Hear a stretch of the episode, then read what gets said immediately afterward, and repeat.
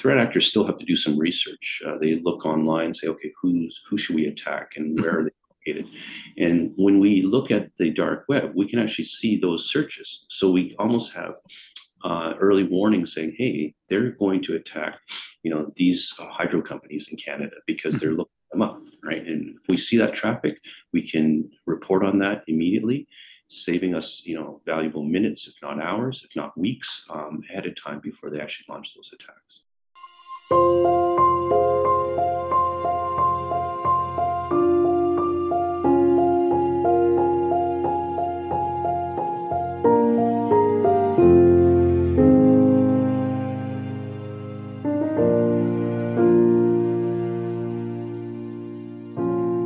Welcome to the Flux Capacitor, a podcast about the future of electricity. I'm Francis Bradley of Electricity Canada. This is episode 075, number 75 of the Flux Capacitor. This episode was recorded on Zoom with my guest, Chris Law. I'm a national partner for incident management at MNP. Chris joined me on the podcast for a cybersecurity deep dive. We discussed different threat actors, the regulatory landscape around privacy in cyberspace, dealing with cyber attacks, ransomware and social engineering, and how to defend against cyber attacks. We also talk about the dark web and dark web monitoring, and Chris has a topical addition to the Flux Capacitor Book Club. Here is my conversation with Chris Law, recorded on Zoom in March 2023.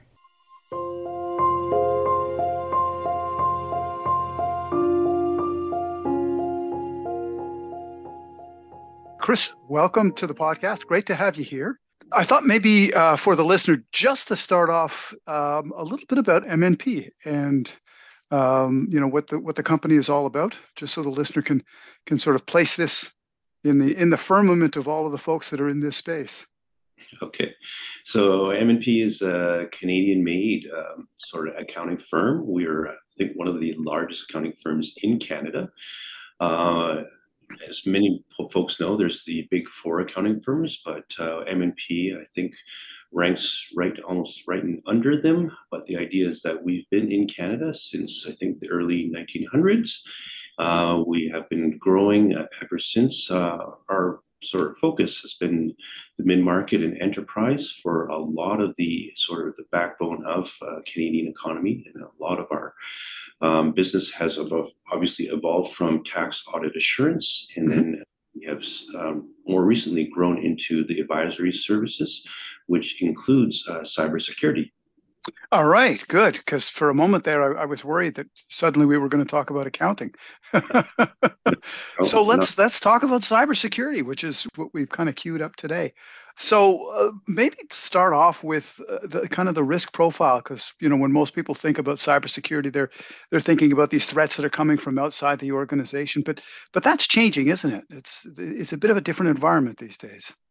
It is, um, and, and you're quite right, Francis. There's obviously the ongoing attacks that you hear of in the news. I mean, those mm-hmm. high profile attacks against critical infrastructure, energy, utilities, you, you name it. And that's consistently growing, um, unfortunately. Um, but uh, the also because of our economy and because of what's going on in the world, we're seeing a lot more attacks from unsophisticated uh, threat actors. We'll call mm-hmm. them threat actors or hackers, if for those of you who um, need to sort of get a context of who these are. They're not typically uh, what you see in the movies. Uh, mm-hmm. You uh, you know, it's not always Mission Impossible where Tom Cruise comes flying in off a cable and computer, but it's it's teenagers, it's folks like even you and me, especially mm-hmm. time of COVID. Uh, there are people that are remote. Uh, they have their day jobs but they also have time to you know learn off the internet how to compromise or hack uh, systems for potential interest for curiosity and of course profit and so what we're seeing is a whole new well not new but a whole uh, growth of those unsophisticated threat actors not only the threat actor groups from you know north korea or russia but also just normal everyday folks that uh, have some time on their hands and then, of course, with that, there's so many systems in place that allow them to benefit and profit from uh, what they're doing, unfortunately. Mm-hmm. And now, one of the other topics that uh, has, has been gaining prominence as well is is insider threats too. So that that seems to be growing as well. Uh, is that the experience that you're seeing? We are definitely uh, with all the changes um, again with COVID and the hybrid model that we're sort of evolving back into. Uh, many companies do not have all the oversight that they would like to have perhaps on their employees. Mm-hmm. So gives them uh, an ample opportunity, the employees, uh, to unfortunately perhaps uh, take, steal intellectual property, um, at the same time, uh, sell that intellectual property to competing firms or even competing uh, nations. So that does happen. Um, and also the whole fact that with um, the ease of uh, the abundance of sources where they can learn uh, to do these types of attacks, um, they can definitely practice uh, within, unfortunately, their own organizations. And then, of course, again, mm. go on a number of sites on the dark web to sell or uh, for consignment this type of uh, sensitive data, unfortunately, from their organizations they work for. For sure. Yeah, I, I always get concerned when people talk about the, the kinds of services that one can one can purchase on the dark web. So it sounds as though we're not uh, necessarily talking about people acquiring skills. They can sometimes just contract these skills? Exactly, exactly. There's uh, there's basically uh, these services you can actually uh, hire. You basically hackers for hire. It's uh, hmm. hack as a service. Literally, if you want to conduct uh, corporate espionage or if you want to gain an advantage over your competition, you can simply go on the dark web and request that uh, for any type of cryptocurrency or some actual amount of money, you could actually request the services of a group of hackers to get that sensitive information. And it's it's uh, it's a growing business, unfortunately. Wow. All right. So we're seeing a growth of, I guess, state sponsored. We're, we're seeing a growth of those unsophisticated players. The, there's increasing concern about insider threats. There's increasing tools that are available on on the web. Um, uh, should we be concerned about all uh, aspects of the the business? So, um, you know, if we're talking about the the electricity business specifically, uh, should we just be worried about our IT systems? Should be worried we be worried about OT as well? Is that a is that uh, evolving? Because um, I mean, we used to talk about oh, it's all air gapped and you don't have to worry about the the OT systems, but I increasingly hear about the uh, IT and OT systems that are, are uh, increasingly being merged together. And yes, I, I, agree with you, Francis. I think there is a huge concern uh, for the OT systems. Um, I believe that conventionally, for you know, for many years now, we've had um, a chance to obviously strengthen or enhance the, our security posture for corporate systems. Uh, that's the typical IT that you think of, you know, the yeah the, the billing systems. However, with OT systems, uh, with the work that we do with a number of natural resource, uh, electrical, as well as critical infrastructure organizations within Canada, we see that uh, conventional belief that, oh, you know, it is air gap, we don't have to worry about it. Hmm. Unfortunately, that kind of thinking has gone by the wayside due to the number of recent attacks, of course, in the United States. And of course, uh, we have dealt with ones in Canada uh, with that belief that these systems they're designed to run mm-hmm. and run forever. Uh, however, uh, they were not designed with security uh, mechanisms in place as right. perhaps the more recent systems on the corporate side. So with that, there is still that very um, uh, there uh, opportunity to actually access those systems with ease. it's not just physical access, but it's also given the the push for efficiency, given the push to monitor these systems, mm-hmm. we quite often don't want to touch the systems themselves. We then want to just put on whatever kind of sensors or this kind of overlay from corporate to these systems to get, you know, reports. And unfortunately, if not done correctly, it gives uh, the threat actor a huge attack vector to attack these, unfortunately, um, shall we say, uh, very open, very reliable, but very open and very basic uh, systems. And unfortunately, with that, can obviously cause disruption. Right. You mentioned the the, the term attack and attack surface. Mm-hmm. that's changing, right? I mean, as as, as uh, where we see increasing uh, digitization of our systems, doesn't that mean that the attack surface that the threat actors are are targeting is growing and growing, and this is growing? It sounds like it might be growing exponentially in the future. Yes, it is. Uh, I would say it is growing exponentially. We are um, we are seeing a pivot or a shift over from the attacking of corporate systems. And it's by and part for a number of reasons. One of them is, is with the fact that, okay, traditionally in the last few years, you've heard of the number of ransomware attacks uh, go on, and that's yep. normal. Unfortunately, yep. they attack corporate systems. They get access to personal information of individuals or folks, and then they hold that um, data or the they threat they threaten the release of that data unless the organization pays. And so mm-hmm. that's going on for years. Unfortunately, with that, the insurance companies have had to obviously help uh, pay for the, some of that ransomware because uh, they were they you know these organizations did have uh, cyber insurance. Um, but what has happened in the last year or two is because of the billions uh, that they uh, have lost, through these ransomware payments, uh, I would say that the insurance carriers have cut back on payments. Ah. with that, it, there's desperation. And mm-hmm. desperation, uh, there's a number of things that will happen. And how it relates directly to the energy and electricity sector is that they know, uh, the threat actors, they know that these um, OT systems are relatively insecure by mm-hmm. nature. Mm-hmm. Uh, and they simply have to uh, compromise or get past the perimeter defenses that are sort of, as I mentioned, just overlaid, um, in, you know, as best they can. Mm-hmm. But know that regardless whether the electricity company um, has uh, cyber insurance or not, they need to get their systems up. People yeah. are dependent yeah. on the, the, criticality of it. Um, so they will uh, basically hold for ransom. They don't have to worry about whether or not the insurers will pay or not. They know that uh, the company or they'll be or the government will regulate them to at least get their systems back online by any means possible. Not saying that will encourage you know ransomware payments automatically, but mm-hmm. it added pressure, right? Yeah, yeah. Hey, um, one of the other things that uh, I thought we we could uh, touch on is about privacy.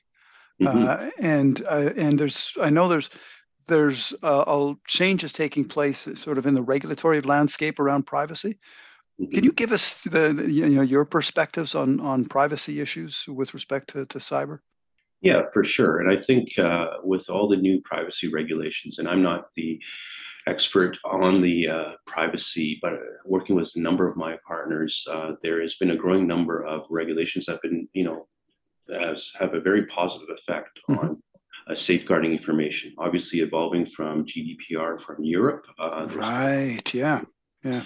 Uh, where and of course there's a number of I believe uh, uh, bills that have been passed in California to protect uh, the personal information, and more importantly, I believe the declaration, the requirement for companies to declare when they unfortunately have been compromised, that they must release what information has been released on their client information, PII, mm-hmm. personal identifiable information, and whatnot. Mm-hmm. So, with that, I think there is um, a definite uh, there is definite progress in the privacy space. How best to make sure that these organizations are, are enforcing that, or and making sure that they um, rather than just slap them with the usual fines, how do they how do we make it better, right? Mm-hmm. Meaning, yeah, okay, well, the information now is out there not everyone can immediately change uh, their SIN numbers overnight. It's going to cause, you know, in Canada, it will cause a huge headache with the, you know, the CRA yeah. and what. But um, these yeah. sort of things are what we have to combat with, and so um, I'm. It's it's nice to see that progress. Uh, it's nice to see that uh, organizations will have um, the requirement to safeguard their uh, clients' data first and foremost. Um, but the question now is, is how how do we uh, combat the situation where, uh, unfortunately, not all organizations have all the time, space, money, funding to do what is supposed to be done right. Mm-hmm. Uh, then move on to, you know, w- what do we do with that information that's now posted on the dark web? how can we stop that? Because it's now out there. Uh, you can't just, uh, I mean, other than I said, you know, change the SIN numbers and restart your life. Uh, the identity theft is uh, is obviously something that's always going to linger with a number of us. And then, given some of the experience that we've dealt with, um, it is a, a, long, arduous process, know, taking months, if not years, to recover from that. Right. Wow. Okay. Hey, um, one of the things that I ask folks that come on the, the podcast about their is about their journey. Um, mm-hmm. What was your personal journey to to the role that you currently have now at MNP? This, this is, I, I don't I don't recall seeing you know a, a program at, at, in college or university that leads specifically to to the role, the kind of role that you're you're doing right now. Yeah, I mean, uh, truth be told, I mean, my parents always wanted me to be a lawyer, so I was uh, definitely a lawyer. And uh, but uh, uh, thank God for my mother who uh, said, you know, maybe you should take a science elective or two in university. So, um, so I, my journey was simply that I took where where I'm based. I'm based in Vancouver, so I went to UBC and the cool thing back in the uh, 90s, I'm aging myself there, but uh, the cool thing back in the 90s was uh, engineering. And I decided to take something different, which was this new kind of thing called computer science. Mm-hmm. Not exactly new, but um, uh, rather than being an engineer, I uh, went to uh, computer science and then did my undergrad there. did not do well enough to make it into law school, so I continued with computer science uh, worked uh, on a number of Microsoft projects, uh, MS Mail and a few others, and then proceeded from there to work for the university as well as uh, uh, what we call BCNet, which is an organization where basically connects the universities together. Hmm. And then there did a number of dot coms and then uh, worked for a company called 360 Networks, which you may recall is a uh, large yep. telecom provider that uh, had its own history. Mm-hmm. Um, and then, of course, started what uh, my own company, which was uh, uh a company that focused on network security. Mm. for a number of years there, grew that company, and then uh, thankfully, not truly a full businessman, so I decided to, with my founders and myself, we sold to Deloitte. So sold our company to Deloitte and then I got started uh, again back in the cybersecurity space uh, for incident response uh, for Deloitte for a number of years, and mm-hmm. then I uh, pivoted over to MNP now, doing mm-hmm. the same. So gotcha. There's my journey. So, so, so your your focus these days is is on specifically on incident response. Exactly. So, with uh, a number of cases, uh, some of the largest cases in Canada right now, uh, I have a strong team with myself to help uh, help our clients basically deal uh, with incidents from start to finish. That includes um, obviously speaking with the organizations, uh, deploying our people to gather evidence, dealing with the threat actors, negotiating the ransom, even shutting down sites, uh, and handling communications with legal counsel. Yeah. Uh, obviously, giving postmortem reports to board members of the organization, and then of helping the executives, you know, map out the future roadmap to help increase their security posture, enhance, uh, obviously, enhance their budget to, you know, but at the same time, reduce the risk uh, for happening again. And then in real time, uh, obviously working on a number of uh, interesting uh, initiatives, such as how to protect critical infrastructure systems specifically from the dark web. So mm-hmm. we, are using a number of unique systems that we are um, promoting uh, to the government of Canada, as well as a number of other organization and regulatory bodies for you know, energy utility and um, electric, electrical companies uh, to defend themselves from source. When what I mean by that is uh, we are able almost now to actually see the attacks uh, as they happen mm. and before it happens. And so we're really excited about that kind of platform that we're continuing to develop and help help protect our critical infrastructure uh, companies in Canada. Yeah, yeah. So, so I, I want to maybe drill down a little bit on on you know how to manage risks, um, mm-hmm. but but it but but before that, um, how how much of your time these days um, and and you know kind of how much how many of the incidents that, that you you've been um, working on are um, straight up ransomware. It sounds like ransomware has become a, a huge issue. Yeah, it is. It is huge, and I I would say eighty to ninety percent of our time is spent with uh, wow. dealing with incidents with uh, ransomware. Now, uh, it, there is a growing pivot now. I mean, we're still very very busy. However, what we're doing is, uh, you know, as we get more and more ransomware requests, we're also getting a huge number of uh, just uh, conventional fraud, mm-hmm. where not so much uh, ransomware through payment through Bitcoin to some overseas threat group. It's unfortunately uh, social engineering where uh, someone tricks the organization into changing bank account information. Oh, and yes. The organizations, they pay their 30K or 50K a, uh, a, month bill for whatever reason, whether it's for food services, for supplies, uh, anything like that that's paid to, um, you know, let's say the Royal Bank, but unfortunately someone called in and said, well, we changed banks, we changed to this, you know, CIBC or what have you. Yeah. Oh, and then before you know it, three months later, the the, the genuine supplier says, hey, you haven't paid us. Mm-hmm. And the organization, yes, we did, but you changed your bank. Was no, we didn't. And mm-hmm. unfortunately, mm-hmm. they're out uh, three months of invoices, which is not, you know, it's not, you know, company ending, but it is obviously a growing concern. And when it happens more and more now, it, it definitely does still hits the bottom line. Right? Yeah, right.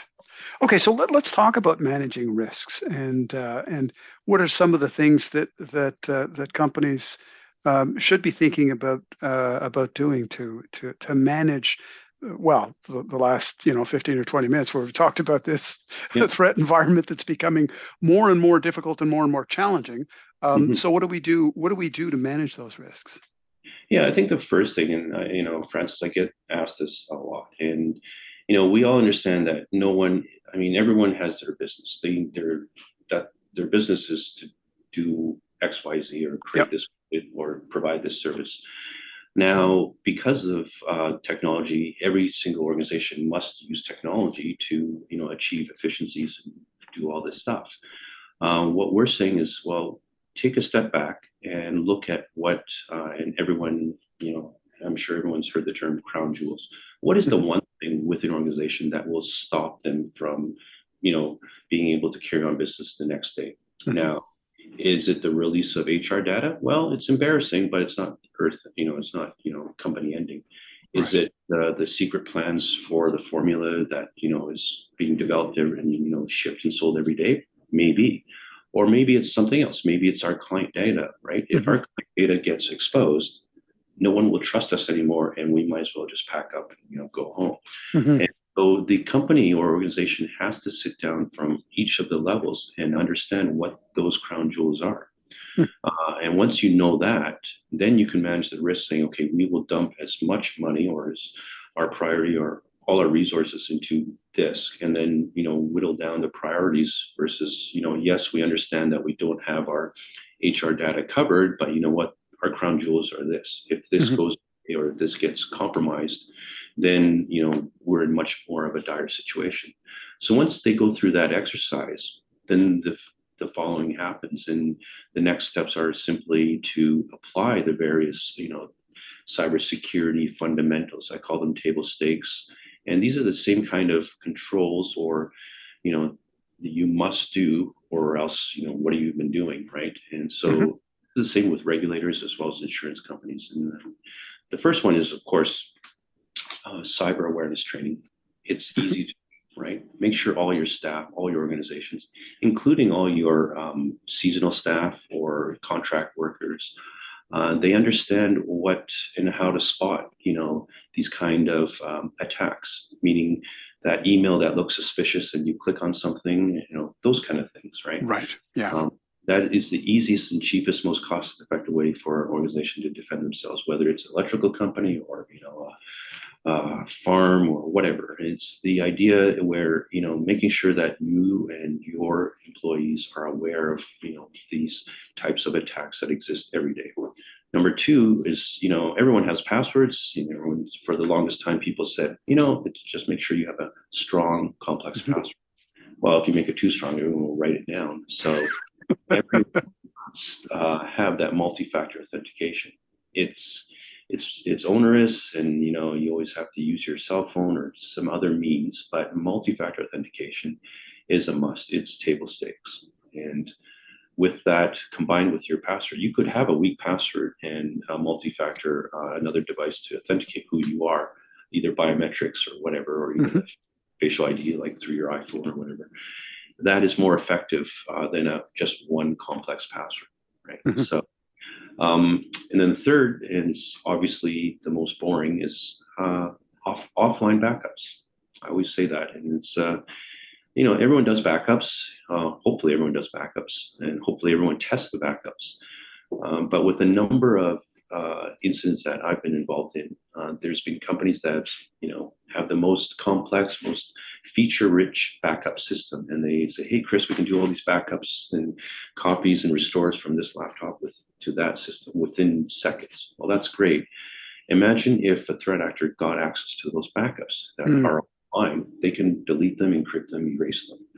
And so again, the important thing is performing backups. The most important thing is making sure that they are air gap, they are taken offline. I mean, back in the day when there was still taped backups, I'm sure there's hopefully still taped backups. Maybe there isn't, but I mean, the idea is that that was a good thing because at least yeah. it's uh, unless something happens to Iron Mountain or whatever else, uh, you know, the idea is that it's you know it's safe and secure. So look for immutable backup systems or something that is, you know, taken offline that uh, can't be changed. And that is, I would say, number three. And all the rest uh, of these kind of controls, you know, are nice to have, and of course would definitely help during an incident. But those three things are what you know many of the organizations, regulatory agencies, privacy commissioners, uh, insurance companies uh, look for as table stakes. If you didn't have that, well, you're kind of you know, the onus is on you to ex- explain why. And then mm-hmm. in court of public opinion, that is something that most organizations, if not all, are judged on. It's like, well, they had all these all these three things done, yet they still got attacked. Okay, you know, at least they had the fundamentals. They weren't right. sleeping on the job, right? Yeah, gotcha. Yeah. Now, all of this, of course, is taking place uh, at the same time as as changes uh, within the industry and changes in society more broadly are, are occurring. I'm thinking, uh, you know, things like I guess it's being termed the Great Resignation. We've got uh, you know baby boomers who are retiring. Uh, there's some pretty significant shifts taking place in in in the workplace. Is that uh, having an impact, or, and do you expect it, it to have more of an impact as I, I guess the workplace itself sees some disruption because of uh, because of the changing workplace. It's... Yeah, I do, and I think it's um, you know with the systems uh, you know stemming from COVID and you know this remote workplace, there is going to be uh, you know folks that are used to uh, let's say coming into the office and uh, being there and working from systems in the office and, and you know you know, call it old school folks that are used to, okay, mm-hmm. what you do, right? And then COVID might have just been a, you know, interruption, and now everyone should be back in the office. Mm-hmm. However, with uh, a number of the tech companies that we've seen, uh, you know, that kind of workforce is changing. You can't attract people that may have to, for especially in Canada and myself living in Vancouver, uh, it's hard to have your team, you know, want to, you know, create a, you know, earn a good salary at the same time afford you know a level of living and mm-hmm. have real estate prices and all these things they are unfortunately some of the ones that are starting out are forced to live far far away from the corporate office right right yeah. so there will have to be that allowance or flexibility i believe for companies to accommodate for that or they will not have that workforce you can't expect everyone to be living in you know the you know GVRD or GTA uh, and come into work and have that camaraderie and the social aspects and the benefits from that.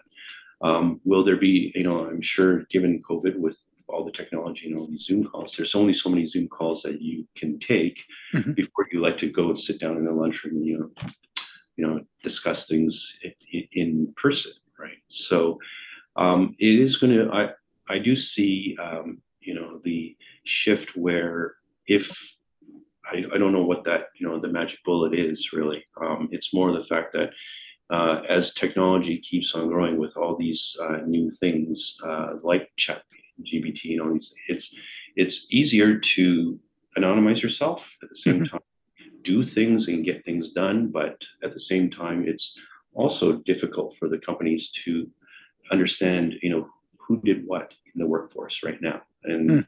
what I mean by that is, you know, everyone can basically create things in the cloud really quickly. And uh, what we're also seeing is because of that, um, how much is this, you know, your work or, you know, we can claim as our work and your work and, and, and then what, what will stem from that is the idea where, okay, I am now more valuable. I can now do everything quickly and I can migrate to another company that perhaps gives me more benefits, higher pay, mm. and all my work with me in a matter of minutes instead of you know the usual thing where you know you have a whole team and drawings and you know pack all this up and you know there's a big shift. I think people will be much more we have to unfortunately keep tabs on exactly where our data is where our sensitive data is or before you know it within seconds almost we have seen cases where uh, one person can literally take uh, the ip of the company that's for the last 10 years over to a new company yeah and been sharing that for some time. And unfortunately, that is the case with our over our requirement as well as our you know reliance on our you know the latest greatest technology to help the company overall you know succeed and be profitable. Mm-hmm. How how um, big a problem is complacency?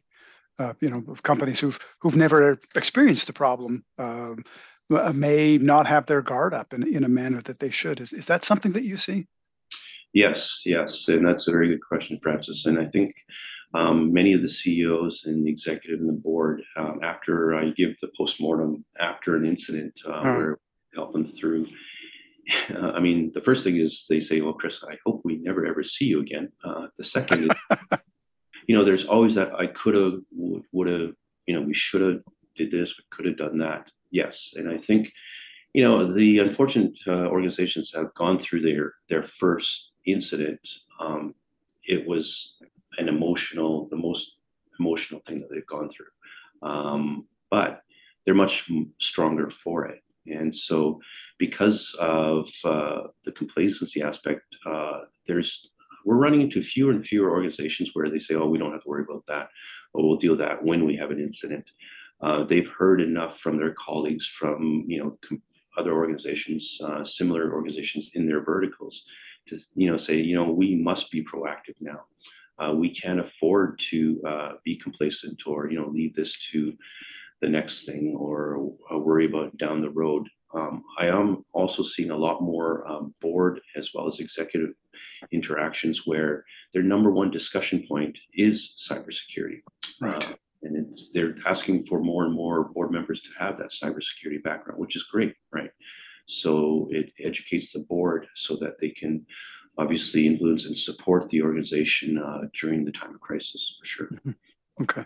Now, listen. At, at, the, the start of our conversation, we um, we, we, talked a little bit about uh, the dark web and, and the kinds of tools and services that are available on the dark web.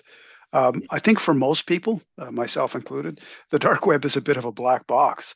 Mm-hmm. How do you? How does somebody who um, you know that has no familiarity with this how do you go about um, uh, understanding um, what is what is what is the sort of the threat posed, and you know, is there some way that that I mean, I, I wouldn't want to even attempt to try and figure out what's taking place in the dark web, but presumably that's something that that you and colleagues spend time um, navigating. Yes, yes, and I think that's I think that's the one of the major ways we can help uh, you know, defend ourselves and defend um, companies and organizations against threats. Uh, the dark web is basically, uh, you know, everyone asks what's the dark web. In the simplest terms, uh, without getting too technical, I mean, it is the internet, but it is a different type of internet. It uses the same technology, uh, with the exception of the protocols. And the difference is that you know, other than the search engines and things like that, the protocols are designed to help uh, people communicate anonymously as well as exchange data anonymously. Okay. Whereas the internet is quite open and, you know, there's enough built-in systems to help trace who's done what. And so you'll rarely um, see you know, hackers go home on their Bell, Rogers, Shaw, TELUS connection and start attacking an organization. They'll be hmm. quickly shut down and traced because, you know, there's been years of uh, equipment and solutions to help prevent this. However, uh, the dark web is built on the same technology, meaning it's it still is information uh, attached to servers, attached to co-location locations around the world, just like an ISP, just like an internet ISP. And with that, the idea is that threat actors use it because they uh, feel that they are, it is designed to be more anonymous and as hmm. well as um, 80%, or at least I think uh, last count, 80% of all, you know, cyber attacks have emanated from the dark web, meaning a node or a point on. Okay. Gotcha. And so a threat actor would simply go home, jump on uh, their internet, their you know the regular internet and then jump from there over to a dark web node and then launch attacks from there hmm. so what we're excited about is that we uh, you know over the last few years we have developed technology to help give us visibility to those those actions that uh, those actions of the threat actors hmm. now everybody you know, there's a lot of competing uh, competing organizations or competing solutions that say they monitor the dark web. There's different ways of monitoring the dark web. People can create accounts and then mm-hmm. look there and then report on that. Slow, method, you know, tedious, and not very timely. We believe that we've also been able to find an alternative way to monitor in real time those actions. And with that, we are you know, we've been uh, promoting this uh, through the various law enforcement, government agencies, CSIS and whatnot, on helping critical infrastructure um, see attacks as they happen, at the same time, see attacks as they, as the threat actors from, you know, overseas are, are, shall we say, practicing, meaning mm-hmm. uh, experimenting with their latest and greatest malware uh, before they attack. Because at the end of the day, threat actors still have to do some research. Uh, they look online, say, okay, who's who should we attack and where are they located? And when we look at the dark web, we can actually see those searches. So we almost have uh, early warning saying, hey, they're going to attack, you know, these uh, hydro companies in Canada because they're looking them up, right? And if we see that traffic, we can report on that immediately saving us, you know, valuable minutes, if not hours, if not weeks, um, ahead of time before they actually launch those attacks. Wow. Okay. So active active dark web monitoring. Mm-hmm. Exactly right. Yeah. Chris, one of the things that I ask everybody who comes on the podcast is for a book recommendation. Oh, yes. Okay. And so uh, I've assembled a little something I, I, call the Flux Capacitor Book Club, and it's all of the the books that are recommended by uh, people who've been on the uh, on the podcast. So here we are, episode seventy five of the podcast. Um, is there a book that you would recommend to the listener? Uh, yeah, I mean, I've I've picked up a, a book recently. It came out earlier this year, um, and it's it's named it's aptly named "The uh, Hacker's Mind" uh, by Bruce Schneier. Now, um, it's you know obviously being in the industry of what we do, it's is it yet another hacking cyber you know cybersecurity book, uh-huh. kind of, but at the same time, it's it's it's I, I mean I haven't finished reading it completely yet, but it's more the fact that it's helps the shall we say the regular individual say, okay, you know, there's hacking that goes on in cyberspace, and but there's also hacking that's going on in everyday society, and so it's more about how the powerful, you know, basically um, use hacks to get what they want, right? And so mm. I find it's something a little bit um, that we all should be aware of that this type of um, you know approach or shall we say hacking uh, is, occurs everywhere not just in computers and cyberspace. It occurs in society. And so that in helps us you know understand you know what people would be up to. And, i think you know so far it's been an interesting read but uh, jury's still up right now so. All right. I, I actually i just opened it up on on uh, on my other screen here so it's by bruce schneier and yep. it's called A Hacker's Mind How the Powerful Bend Society's Rules and How to Bend Them Back. Mm-hmm. What a great title. Yeah. Yeah, he's written a number of uh, you know more crypto focused books, of course, and hacking books, but uh, this is a little bit uh, different. So it's I thought it'd be interesting to start on that. And about halfway through it. All right. Well, it, it's uh, certainly right on uh, right on uh, on on topic given what we've been talking about today. Terrific. Listen, we'll we'll add that to our uh, to our uh, to our book club list. And uh, with that, Chris, I want to thank you for taking the time to to join the podcast. I really appreciated having the chat with you today. No, thank you, Francis, for having me.